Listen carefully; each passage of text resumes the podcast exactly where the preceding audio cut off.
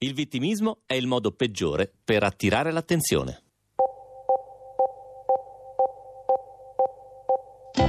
Faccio sempre, come dire, passare un po' di tempo prima di, di, fidarmi delle persone, quindi una volta che entrano nel mio cerchio di fiducia mi fido abbastanza ciecamente, poi lui era proprio il mio migliore amico, per cui fiducia assolutamente totale, facevamo insieme qualunque cosa. Io vengo lasciata dal mio ragazzo e ciò non fa che aumentare ancora di più la nostra vicinanza, tutto bellissimo, fino a quando lui non si innamora di me.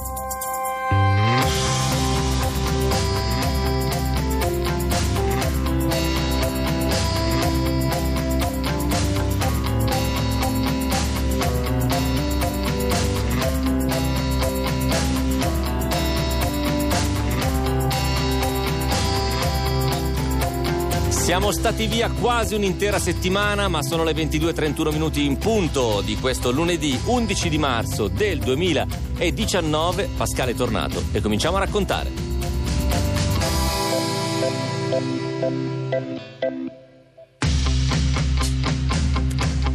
Pep Guardiola è un allenatore di calcio.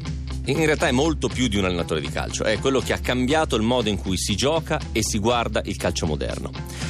Pepe è un uomo di 47 anni, è nato in Spagna dove è cresciuto ed è diventato prima un calciatore e poi un allenatore. Per capirci, nel 2013, quando da allenatore lascia il Barcellona per andare in Germania al Bayern di Monaco, Guardiola ha condotto la squadra alla vittoria di tre campionati, due coppe nazionali, tre supercoppe spagnole, due Champions League, due supercoppe UEFA e due coppe del mondo per club. Con 14 trofei in 4 anni è l'allenatore più vincente della storia del Barcellona. Pep parla cinque lingue ed è uno dei pochi allenatori ad essersi preso un anno sabbatico nel bel mezzo della sua carriera, quando avrebbe potuto firmare qualsiasi contratto con qualsiasi squadra di calcio al mondo. Oggi allena a Manchester, in Inghilterra, allena il Manchester City, a cui lo scorso anno ha fatto vincere il campionato con 5 giornate di anticipo e che ieri sera ha battuto il Chelsea. Il Chelsea è una delle squadre di Londra e lo ha battuto per 6 a 0. Al momento del fischio finale, Pep è andato verso l'allenatore del Chelsea, che si chiama Maurizio Sarri ed è italiano, e Sarri però ha fatto finta di non vederlo e se n'è andato senza stringergli la mano. Gesto che ha sottolineato la sconfitta totale e non solo sportiva della squadra di Londra. La puntata di stasera si intitola Non fare la vittima. Stasera raccontiamo di una terribile menzogna e di una finta vittima di un attentato. Benvenuti a Pascal.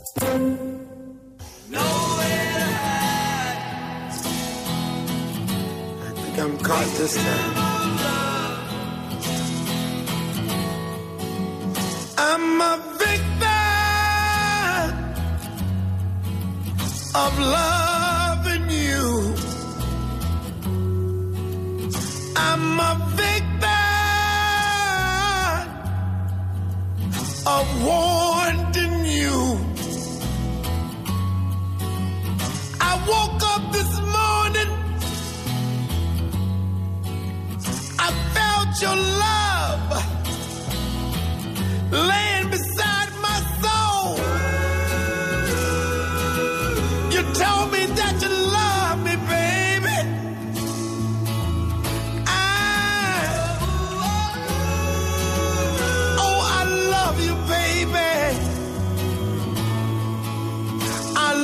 so doggone much.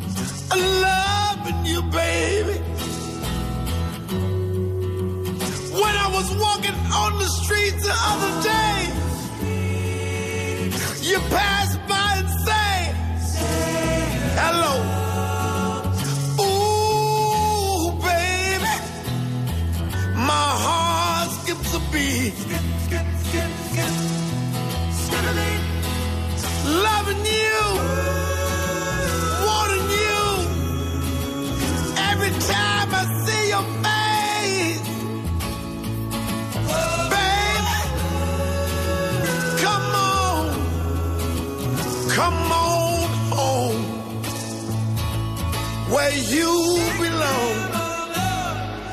Victor!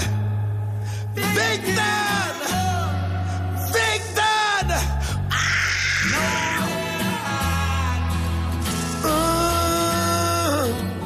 You know, when I tell you I love you, there's nowhere for me to hide no more, baby. You got deep down in my soul. You touched my heart.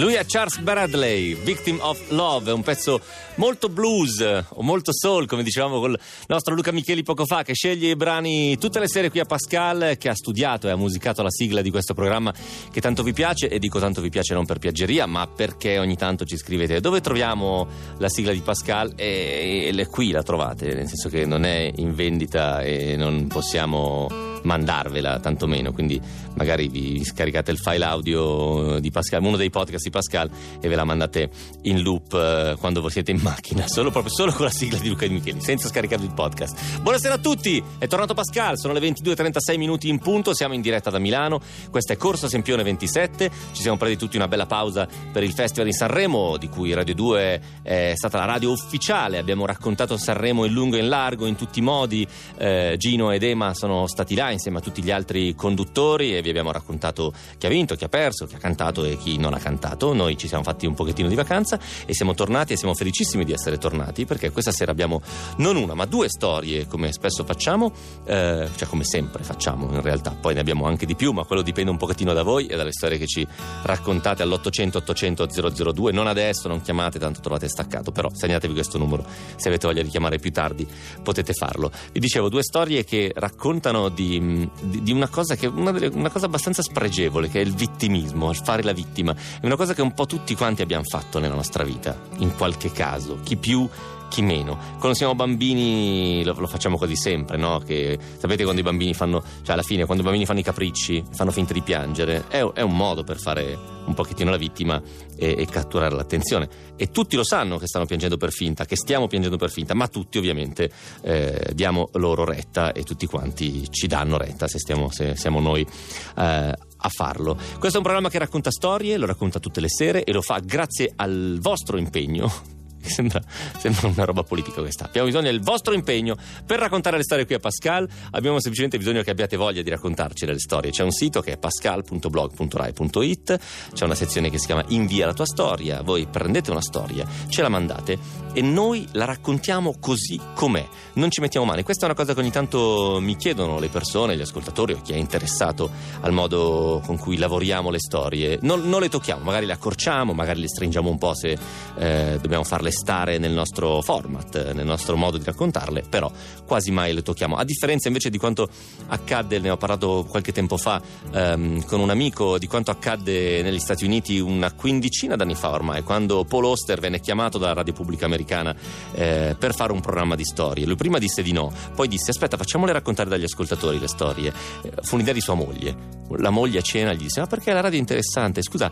fatele scrivere dagli ascoltatori le storie, non scriverle tu, poi tu ci metti mano e di fatto uscì questo programma in cui ogni settimana, una volta a settimana, Paul Oster prendeva una storia degli ascoltatori e la riscriveva, cioè la polosterizzava, quindi era proprio letteratura quella che veniva fuori, lui spesso ci metteva le mani, la cambiava, la trasformava un pochettino. Se vi interessa, quelle storie lì sono uscite anche in Italia in un libro pubblicato da Inaudi che si chiama che si chiama Ho pensato che mio padre fosse Dio perché uno di quei racconti si intitolava Ho pensato che mio padre fosse Dio e quindi è stato pubblicato in quel modo. Non so se si trova più quel libro, era di qualche anno fa, però è un libro molto interessante che parla, parla di vita, però lo fa appunto a differenza di come lo facciamo noi, lo, lo fa tramite la mano pesante e meravigliosa di Paul Oster, eh, messa proprio sulle storie di tutti gli ascoltatori, di, in quel caso di NPR, che avevano voglia di condividere le storie. Noi invece le prendiamo e le mandiamo in onda così come sono, lasciando libero sfogo uh, tramite ovviamente il mio racconto alle vostre parole. Abbiamo fatto fatto così anche con la storia di Caterina, che è una storia che parla ovviamente di vittimismo. È Pascal, siamo in diretta, state con noi. Questa è la prima storia di questa sera.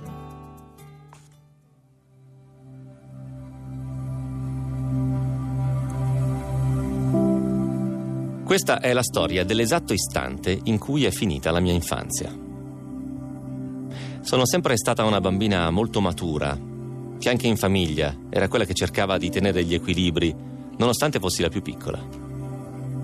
nonostante tutto quello che considero il momento definitivo di crescita e che sto per raccontarvi, è avvenuto abbastanza tardi.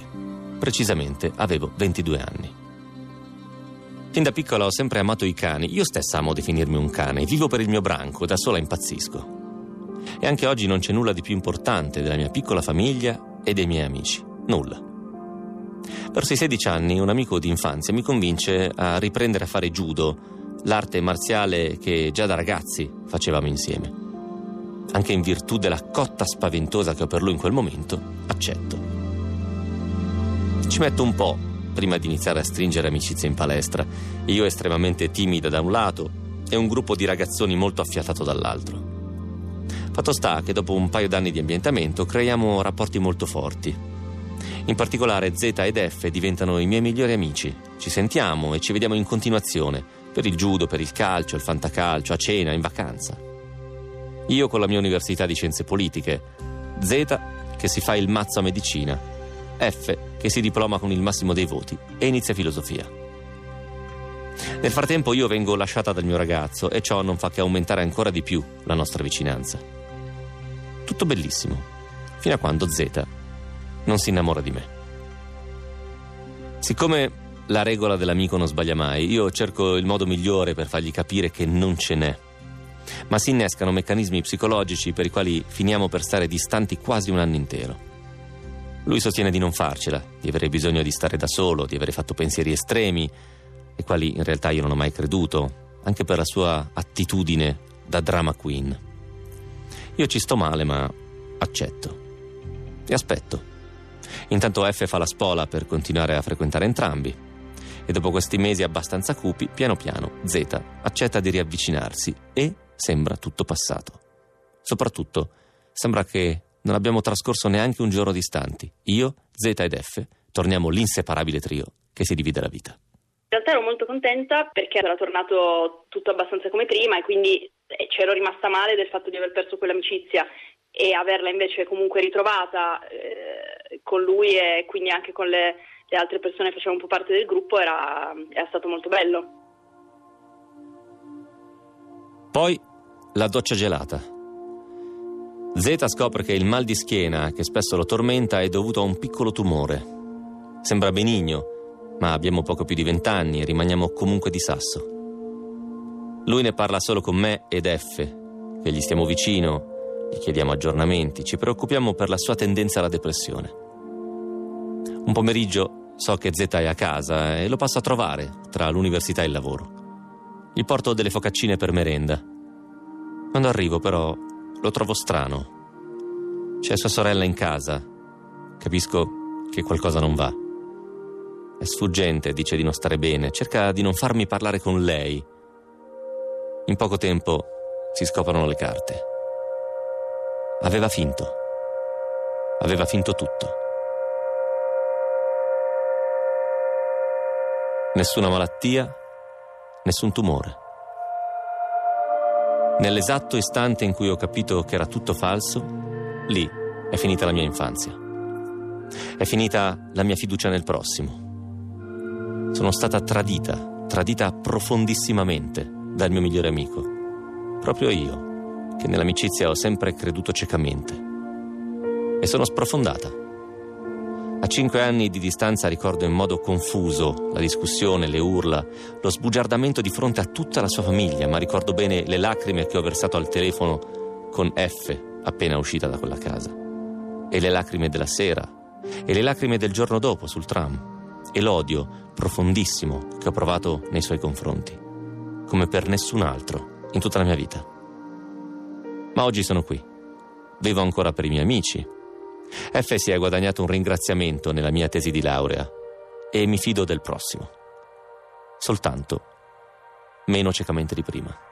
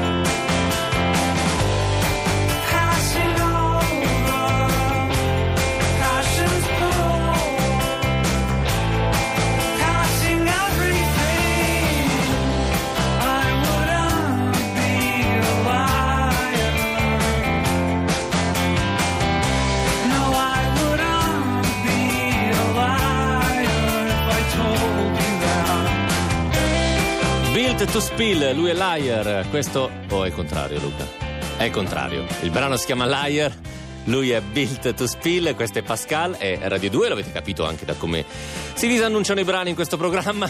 Grazie a Luca Micheli che li sceglie sempre con grande attenzione. Siamo in diretta da Milano, mancano 12 minuti alle 11, sta per finire anche questo 11 di febbraio, ma noi ce lo godiamo tutto, ci godiamo tutta questa serata e lo facciamo anche e soprattutto grazie alle storie che ci mandate e in questo caso alla storia che ci ha mandato Caterina. Pronto? Ciao Caterina, buonasera.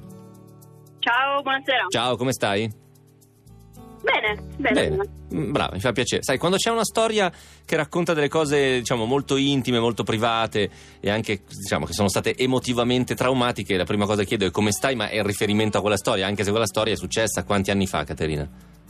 Eh, cinque. Cinque anni fa.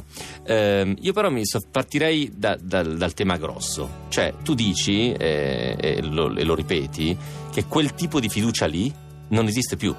Cioè, quella, sei tornata a fidarti delle persone, ma non più in quel modo. Sì, ehm, perché è, un, so è una cosa che, non, che non, non, torna più come prima, appunto, come, come, dicevamo prima, come le cotte di quando hai 15 anni, che dopo no, non vivi più allo stesso modo. E stesso, la fiducia verso, verso persone che non conosci, che inizi a conoscere, non è più incondizionata. Che questa sta un po' nelle cose, no? nel fatto di crescere, diventare grandi e, di cambiare, però tu l'hai identificato in maniera molto chiara con quell'avvenimento e, e, quella persona lì, e ovviamente la seconda domanda è non vi siete mai più visti né sentiti? Cioè tu non hai voluto né più eh, vederlo né, né sentirlo? Assolutamente no, eh, l'ho visto per caso anche perché comunque siamo abbastanza vicini come zona mm. e, e per, me non, per me non esiste più lui, vabbè, lui aveva provato a, a ricontattarmi dicendomi anche delle cose molt, molto belle se, non fosse che me le avesse lui, eh, però per me non, non esiste più. Ma tu sei una persona abitualmente molto intransigente o lo sei in particolar modo in questo caso? Nel senso che adesso io ti dico la verità, dopo questo non esiste più ripetuto due volte, quasi un po' sto un po' dalla sua parte, nel senso che capisco che è una cosa, è una cosa orribile quella che ha fatta e probabilmente era una persona innamorata ed è una, un errore ed è sbagliatissimo, tu però proprio non dai nessuna chance. No, effettivamente hai centrato subito il punto, cioè sono un po' così sempre. Diciamo che con le persone che appunto cioè, mi tradiscono così, per me non, non esistono più una possibilità. C'è anche il fatto che quando è venuto fuori quella bugia, in realtà è venuto fuori tutto il resto, mm. nel senso che abbiamo scoperto tutta una serie di cose che probabilmente non avrei mai scoperto e che, che, lui si era inventato nel corso degli anni. Quindi... Cioè che era un pallonaro? Sì, ma appunto a livelli, a livelli molto, molto pesanti. Ah, ok. Io avevo un amico che a un certo punto aveva detto che era nazionale di sci, era stato nazionale di sci, cioè per dire tra le varie cose, che però fino a che hai 16 anni va bene, poi quando cresci insomma non è esattamente la stessa esatto. cosa. Gli amici intorno come hanno reagito? Perché immagino che questo smuova no, delle dinamiche tra gli amici intorno a te, a lui, a voi.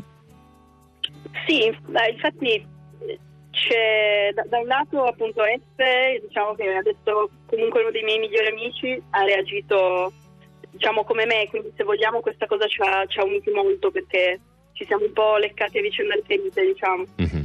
D'altro canto mi ha anche fatto un po' allontanare da altre amicizie che invece l'hanno presa in, molto, in modo molto più leggero e io non sono riuscita a far finta niente, nel senso che... Ha fatto un po' di pulizia questa tua scelta?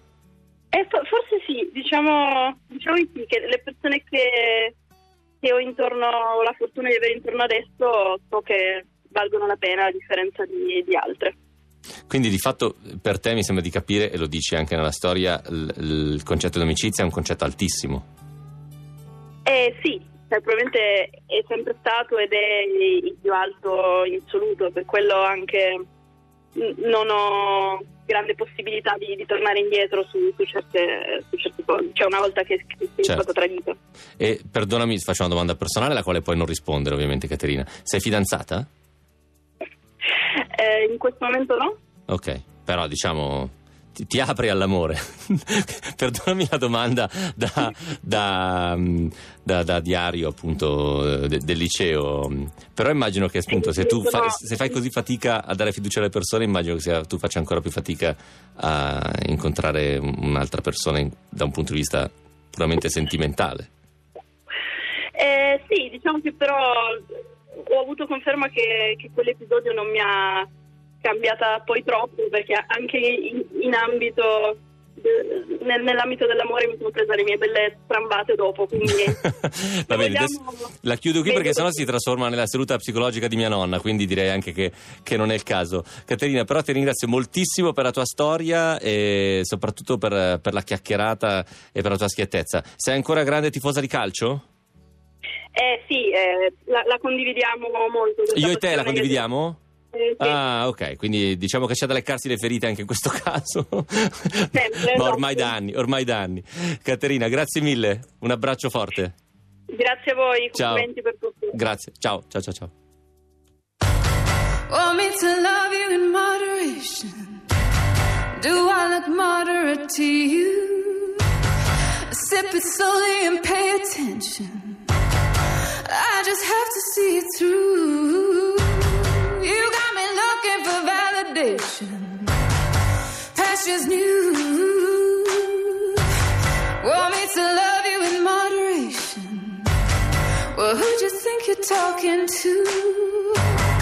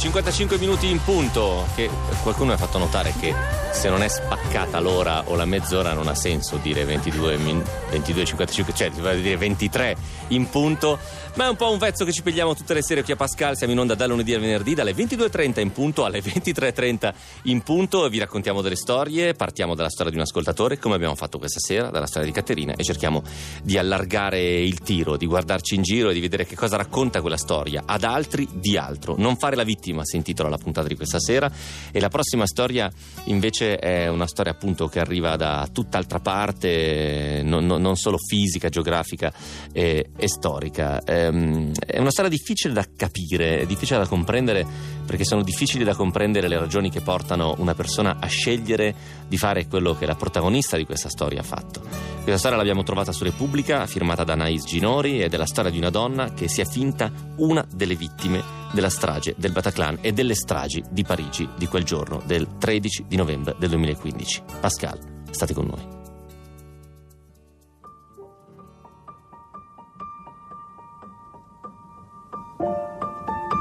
Si è fatta tatuare il motto di Parigi Fluctuat nec mergitur. Oscilla ma non affonda. Diventato il grido di resilienza dopo gli attentati di Parigi di quella sera. Alexandra Damien aveva posato per l'agenzia di stampa francese al momento del terzo anniversario degli attentati del 13 novembre 2015 e lo aveva fatto indossando una corona di fiori e mostrando quel tatuaggio indelebile sul braccio che diceva per non dimenticare mai l'orrore di quella notte.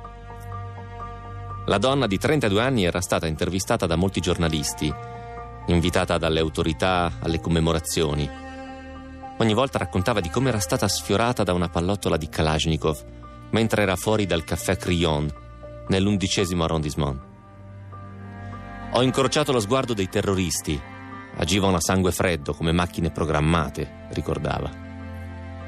Due dei suoi amici, Rafael e Noemi, erano rimasti uccisi nell'attacco. Lei era uscita illesa. Mi sono slogata solo il pollice, aveva detto. Poi si era corretta, mostrando una cicatrice di 6 centimetri sul braccio, coperta da quel tatuaggio. Alexandra, che in passato aveva lavorato come assistente alla comunicazione in un grande gruppo, era diventata uno dei membri più attivi dell'associazione Life for Paris, che riunisce gran parte delle vittime del terrorismo. Ed era anche riuscita a ottenere dallo Stato un sussidio pari a 20.000 euro. Aveva ingannato tutti. Aveva ingannato la polizia, i magistrati, i medici, i mezzi di informazione, le associazioni delle vittime, la sua stessa famiglia. E perché non crederle poi? Il volto, trasfigurato dal dolore, i dettagli spaventosi della strage descritti con pathos agli psicologi, le raffiche di Kalashnikov che continuava a sentire nella sua testa ogni notte, gli amici che aveva perduto per sempre e quella cicatrice squadrata segno indelebile della tragedia. Tutto molto convincente. Oh.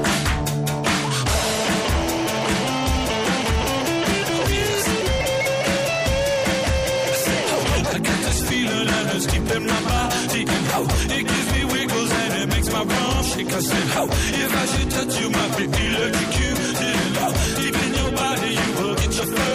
sound.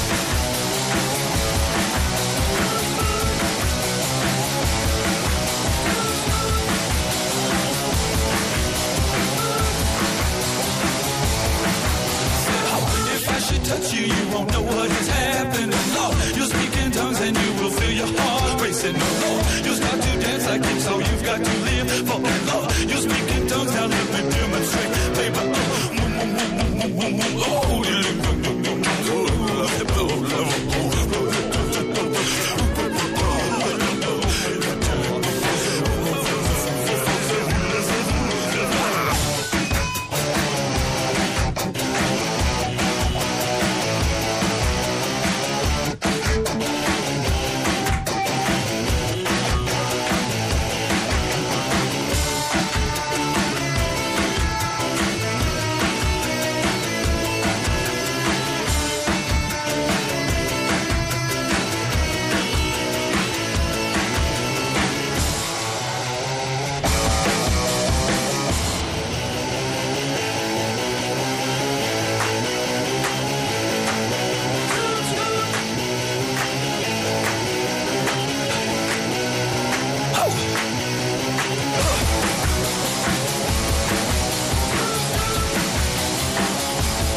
loro, visto che non facciamo niente a caso qui a Pascal, a Radio 2, sono gli Eagles of Death Metal. Questo pezzo si chiama Speaking Tongues, loro sono ovviamente, per chi non se lo ricordasse, la band che stava suonando al Bataclan quella notte ed è questa la storia che vi stiamo raccontando questa sera, la storia di Alexandra Damien che per anni ha raccontato di essere stata una sopravvissuta a quelle stragi, le stragi di Parigi del novembre del 2015, in cui hanno perso la vita 137 persone, 368 sono rimaste ferite. Ma la sua storia non era così solida come sembrava. Pascal, la storia continua così.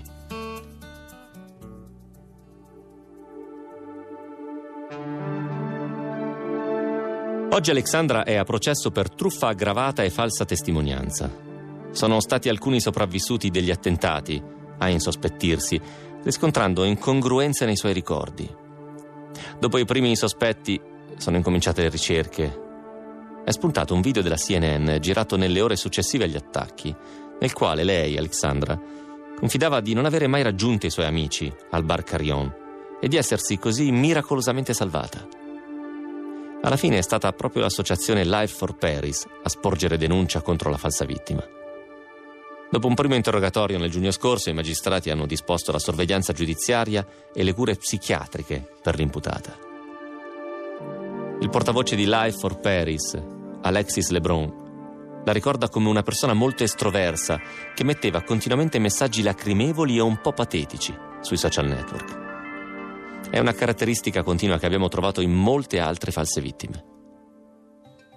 Quello di Alexandra infatti non è né il primo né l'unico caso ed è forse l'aspetto meno noto e più paradossale della stagione del terrorismo che si è aperta tre anni fa. Oltre ai 130 morti, centinaia di vittime, ma anche un piccolo manipolo di persone che ha tentato di utilizzare il dramma nazionale per farsi pubblicità o peggio, per arricchirsi. Un infermiere di 29 anni, Cedric Rey, ha raccontato per mesi di essere uno dei superstiti del Bataclan fino a quando non è stato smascherato. È stato costretto ad ammettere di essere rimasto nella sua casa della banlieue parigina la notte del 13 di novembre. Alla fine è stato condannato nel dicembre scorso a due anni di carcere. Un'altra donna di 49 anni, nota per essere una delle fondatrici dell'associazione di vittime Life for Paris, aveva falsificato biglietti del concerto del Bataclan e altri documenti per dimostrare di essere presente all'evento. Aveva intascato 25.000 euro dal fondo dello Stato più altri 13.000 da parte della polizza a vita.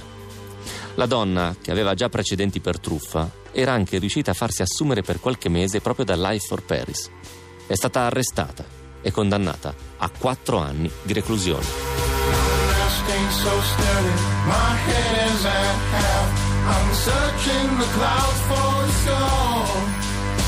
My lady avails herself of marked down freedom, forever cashed out to no more. She put the blame in the blame, bullets burying the name of each tigress who's left to a tomb. Save the skins for a bell, the rest for a bell. They can't open, no nothing, can't open, no nothing, young liars.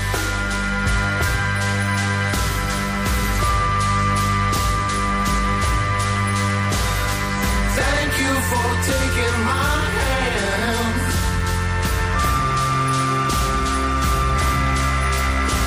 Young liars.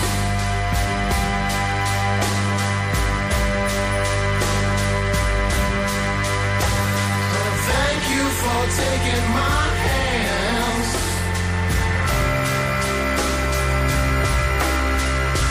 This cold, this quiet, and cobblestone cold Fucking for fear of not wanting to fear again. Lonely is all we are, loveless so far, but my heart's still a marble in an empty jelly jar. Someday, supposing my curious nervousness stills into pre-science, clairvoyant consciousness, I will be calmer than cream making maps out of your dreams.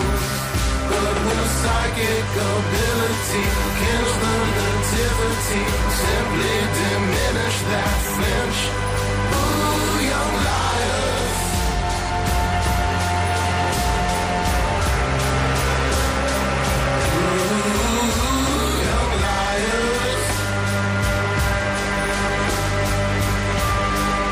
Loro sono i TV on the radio, qui a Pascal, qui a Radio 2 in diretta. Young Liars si intitola questo brano. Vi abbiamo raccontato una delle storie, una di quelle storie piuttosto strane, piuttosto intricate che vengono fuori, sono venute fuori da quella serata assurda che è stata il 13 di novembre del 2015. Eh, Alexandra che si inventò vittima della strage al Bataclan, questo è il titolo del pezzo che abbiamo trovato su Repubblica firmato da Anais Ginori di cui vi abbiamo raccontato questa storia. Ehm, ci sono un paio di cose molto interessanti riguardo a, a quello che vi abbiamo raccontato, cioè al pezzo più largo di quello che vi abbiamo raccontato, non solo ad Alexandra ma a questa serie di persone che in qualche modo decidono di essere delle finte vittime. C'è ad esempio un nuovo termine inglese che è stato coniato, coniato per questo tipo di eh, persone che è victim, che sta proprio fake victim, victim cioè vittime false.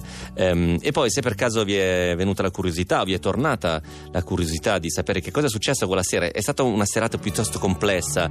Gli, gli attentati sono stati diversi in varie zone della città, è stato caotico lo stesso governo francese, la polizia francese non ha capito con esattezza come agire e soprattutto non, non si è capito perché così tante persone si sono finte vittime. Insomma, c'è un documentario molto interessante che si chiama 13 novembre, attacco a Parigi, dove viene intervistato anche eh, il, il cantante della band che era sul palco quella sera, gli Eagles of Death Metal, quindi se avete voglia è un bel estratto da quella serata che cerca di ricostruire quello che è accaduto e dargli un senso, se un senso si può dare a serate come quelle. È Pascal, è Radio 2 e adesso invece un senso potete darla alla vostra serata se per caso avete voglia di liberarvi di un segreto. Come potete fare? Avete un modo molto semplice. Avete un telefono tra le mani e c'è un numero verde da chiamare. Lo chiamate se e solo se avete una storia che non avete mai raccontato a nessuno. Se conoscete questo programma ormai, lo sapete, se conoscete questo programma e avete una storia da raccontare, vi chiedo di prendere per bene la linea. Come dovete fare? Non è facilissimo prendere per bene la linea,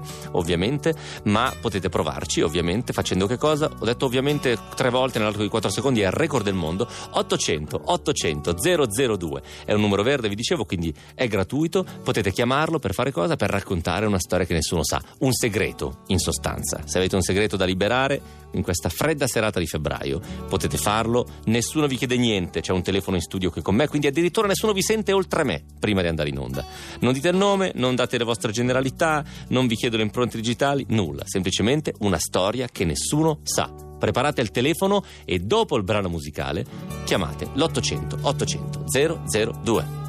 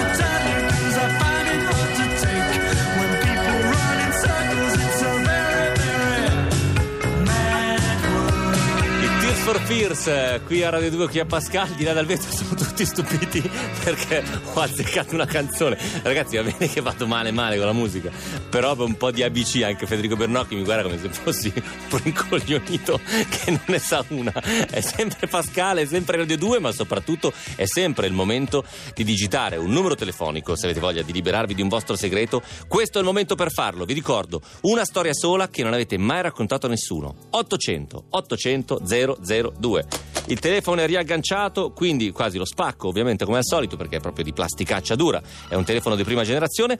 Se avete voglia di liberarvi di una storia, fatelo a questo numero. Il telefono sta suonando. Prima di rispondere, ci terrei a dirvi solo storie che nessuno sa. Ciao, pronto, buonasera. Come stai?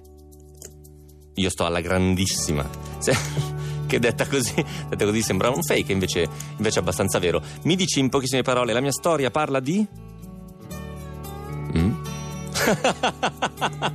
stai lì, stai lì che ti mando subito. Stai lì.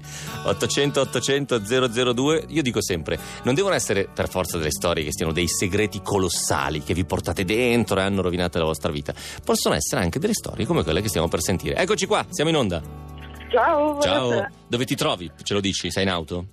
Sì, no, sono al lavoro. Ah, sei al lavoro e non ci puoi dire che lavoro fai. Per cui ascolti la Eh, radio. Grosso modo, grosso modo. sì. Eh, guido un autobus di notte. Ah, e, e ci puoi dire in che città? No. Genova.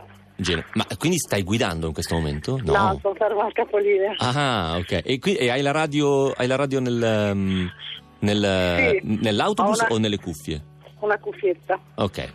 Veniamo a noi. potrebbe, ma... Veniamo a noi, Oh. veniamo a noi. Vabbè, tanto sei ferma, quindi lo accettiamo. Veniamo a noi. Qual è la storia che non ha mai detto nessuno? Allora, quando vado al supermercato, non so bene come mai, però faccio un sacco di puzzette. Ma E scusa, molesto tutti i presenti intorno. Ma e me ne vado da un... ma scusami, ma fammi capire una cosa. Ma eh, te- le puzzette ti vengono da, da fare solo, solo al supermercato? Ma sì, tendenzialmente sì. Comunque quando sono nei negozi così in generale mi capita questa cosa, oramai secondo me Mm. Lo faccio inconsciamente d'abitudine. No, perché io avevo un amico che aveva questo problema, che nelle librerie, quando si trovava nelle librerie, gli veniva ad andare in bagno, ok? E, e diceva, non so perché mi succede così e infatti se devo- ho, ho- ho da fare non vado in una libreria perché altrimenti so che devo andare in bagno. Quindi evidentemente c'è una, c'è, c'è una questione totalmente psicologica, oppure che so, c'è l'aria condizionata, cioè perché viene da scorreggiare nei supermercati? Perdonami, ma è una cosa che non ho mai sentito in vita mia. So perché poi io non devo andare in bagno, però mi succede questa cosa. E quando sono con mia figlia mi guarda e mi dice ma mamma. Ah, perché lei lo sa. eh sì, è accorta, è inevitabile. Ma ad esempio, a questo punto te lo chiedo anche, cioè sull'autobus non ti capita? No, no. No, no. No, no, mentre guido va tutto benissimo. Sono normale. Ma scusami, dimmi l'ultima volta che ti è successo, tipo ieri, l'altro ieri. Eh, dunque, ieri mattina che sono andata a fare la spesa. Mm, hai dei punti precisi in cui lo fai? No, in generale è così, poi mi aggiro tra una corsia e l'altra e molesto un po' tutti. Ma quindi provi del piacere anche nel dare noia. Alla fine sì, penso di sì. Senti, a che ora smonti la notte dal lavoro? Tipo due e mezza, dipende, dipende da che ora inizio. E fai dei giri che sono sempre i soliti oppure come sì, funziona? sì, sì. Sono fissi. Sempre gli stessi, sì, sì, Per sì. esempio, a me una cosa che viene da chiedere a- a- alle persone che guidano gli autobus è: non ti capita mai di sbagliare strada? Sì, certo. Sì, vero? Come sì, certo, davvero? Sì, ogni tanto capita. Dipende se magari prima hai fatto una linea H, una linea H, una strada coincidente per un pezzo, a volte ti può capitare. Quindi salti Però delle te ne fermate. Salti delle... Beh, che te ne accorgi, lo immagino. Salti delle Perché la fermate. gente grida. Ah, ok. Ah, ok. D'accordo. Però te la godi al lavoro. Sei allegra mentre lavori. Ti piace il lavoro che fai? Sì, tantissimo. Da quanto lo fai? Da vent'anni.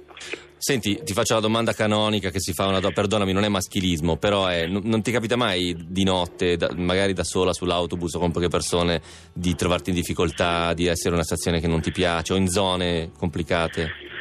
Zone complicate no, e situazioni magari poco carine sì, però c'è un modo per risolverla a seconda di come si presenta. Tipo una puzzetta, ad esempio. Tu, tu hai il tuo metodo che ormai, che ormai Li scoraggio tutti. ti abbiamo smascherato, esatto. Senti, ti ringrazio per la chiacchierata, ti lascio tornare al lavoro. Mandaci una storia anche quando hai tempo e voglia. Immagino che su un autobus ne capitano tantissime. Sì, tantissime. Va bene, quando hai voglia- bisognerebbe scrivere un libro, Eh, ogni ma tanto poi guarda. te ne mando qualcuna buffa. Brava, esatto, me ne bastano un paio. Grazie mille, Va buona bene. serata, buonanotte, Ciao, buon buona lavoro. serata. Ciao, Ciao, ciao, ciao. ciao. ciao. It's murder on the dance floor. But you better not kill the groove. DJ, gonna burn this goddamn house right down. Oh, I know, I know, I know, I know, I know, I know, I know about your kind. And so and so and so and so and so and so and so I'll have to play.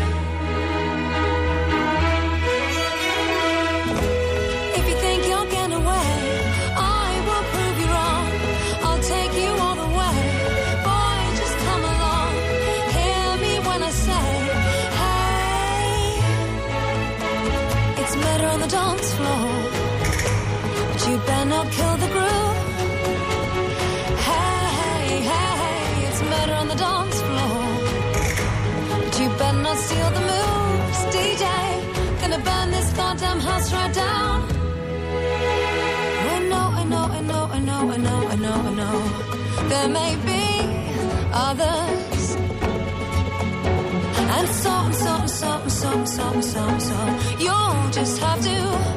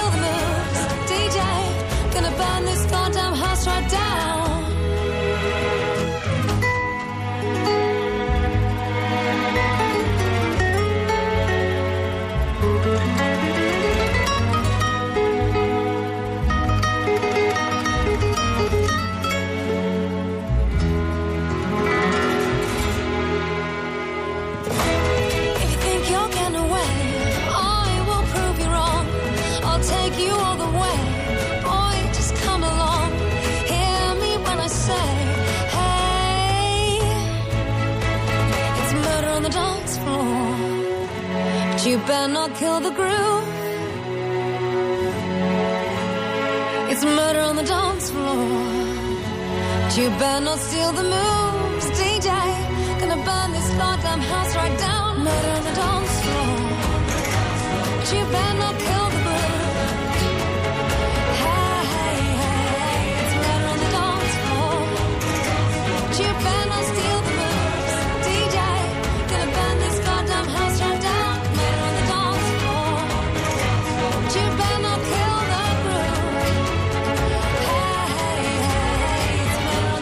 Sophie Alice Baxter che canta una cover del suo pezzo di qualche anno fa. Questo me l'ha suggerito Federico Bernocchi, che è già qui in, studio, anche se silente, in attesa di eh, attaccare col suo me anziano YouTubers, perché noi abbiamo ancora delle storie da raccontare qui a Pascal ed è la storia che vi siamo raccontando a puntate tutte le sere. È la storia di Francesco che ci ha regalato non un pezzo, ma direi quasi tutta la sua vita, perché abbiamo cominciato a raccontare questa storia che abbiamo chiamato un'educazione criminale dall'inizio, da quando lui nasce a Milano, in una famiglia in cui il papà è in carcere a San Vittore. Quando il padre esce decide di tornare in Sicilia e di smettere con la vita criminale, e invece il figlio, eh, quasi com- come una sorta di scelta o di ribellione, decide di prendere la via di quella, di quella vita.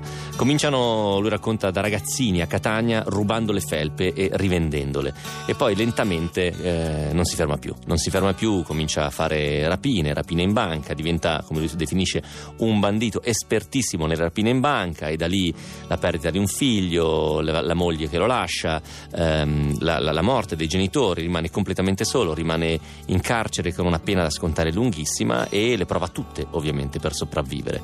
Prima prova a fuggire in un modo, non ci riesce e decide di provare la fuga con altre due persone. Sono un suo amico, compagno di cella e una terza persona. È tutto pronto, hanno deciso di fuggire segando le sbarre delle finestre il 31 di dicembre, la notte di Capodanno, fino a che non succede qualcosa. Pascal, questa è un'educazione criminale.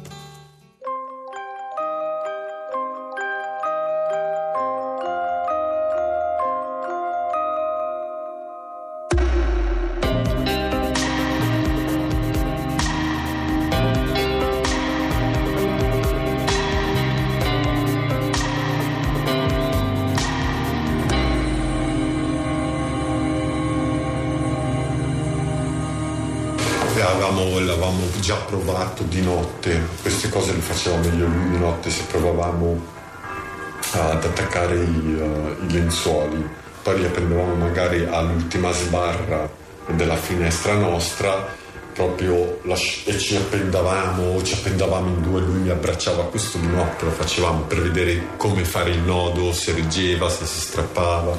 Avevamo proprio preparato tutto.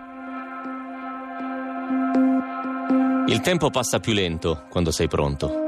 Anche il terzo è pronto. Lui aveva avuto il compito di fingersi depresso per farsi prescrivere la terapia di Tavor, per sedare il suo compagno di cella. Abbiamo fatto anche delle prove con il filo d'angelo su una sbarra di una finestra in una sala comune. Funziona perfettamente. Fa un taglio molto sottile in brevissimo tempo.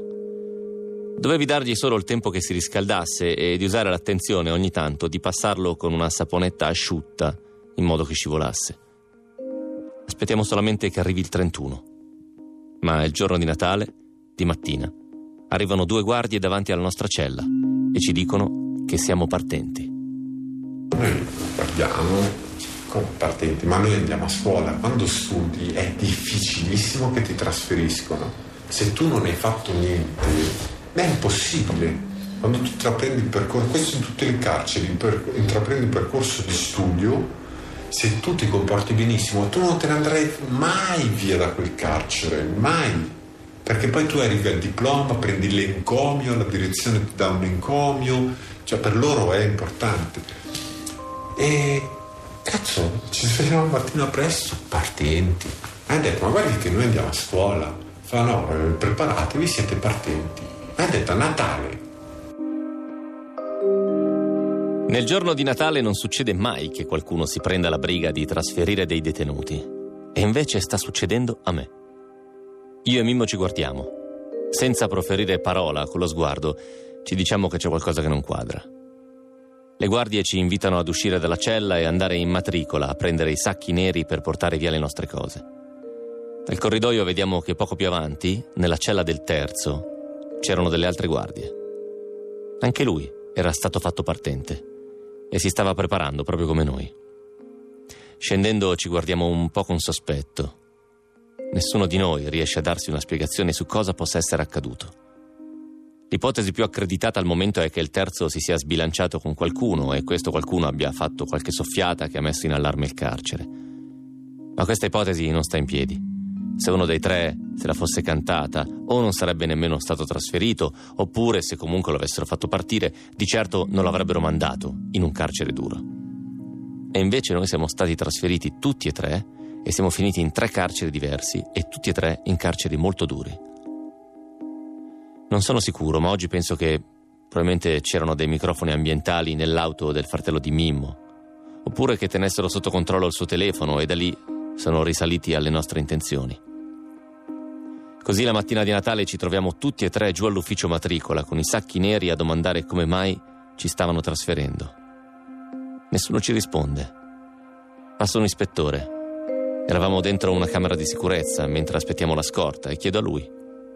Spiego che tutti e tre andiamo a scuola, che siamo al terzo anno di studi e che dal momento che hanno deciso di trasferirci il giorno di Natale sarebbe bello darci almeno qualche spiegazione. L'ispettore, forse proprio perché è Natale, mi concede di comunicarmi che stiamo partendo per motivi di opportunità. Non avevo mai sentito quell'espressione. Non mi dà nessun'altra spiegazione. Gli altri due, sapendo che ho fatto più carcere di loro, mi chiedono spiegazioni, ma io non so cosa dire. Non ho mai sentito quella dicitura e ignoro quali siano i motivi di opportunità. Ci ritroviamo così, su tre furgoni diversi.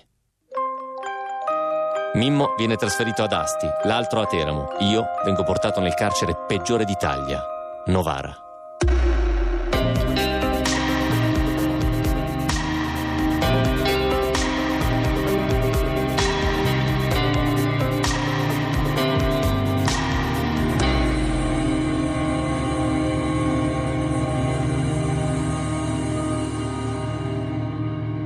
My room is dark, the blinds are shut tight.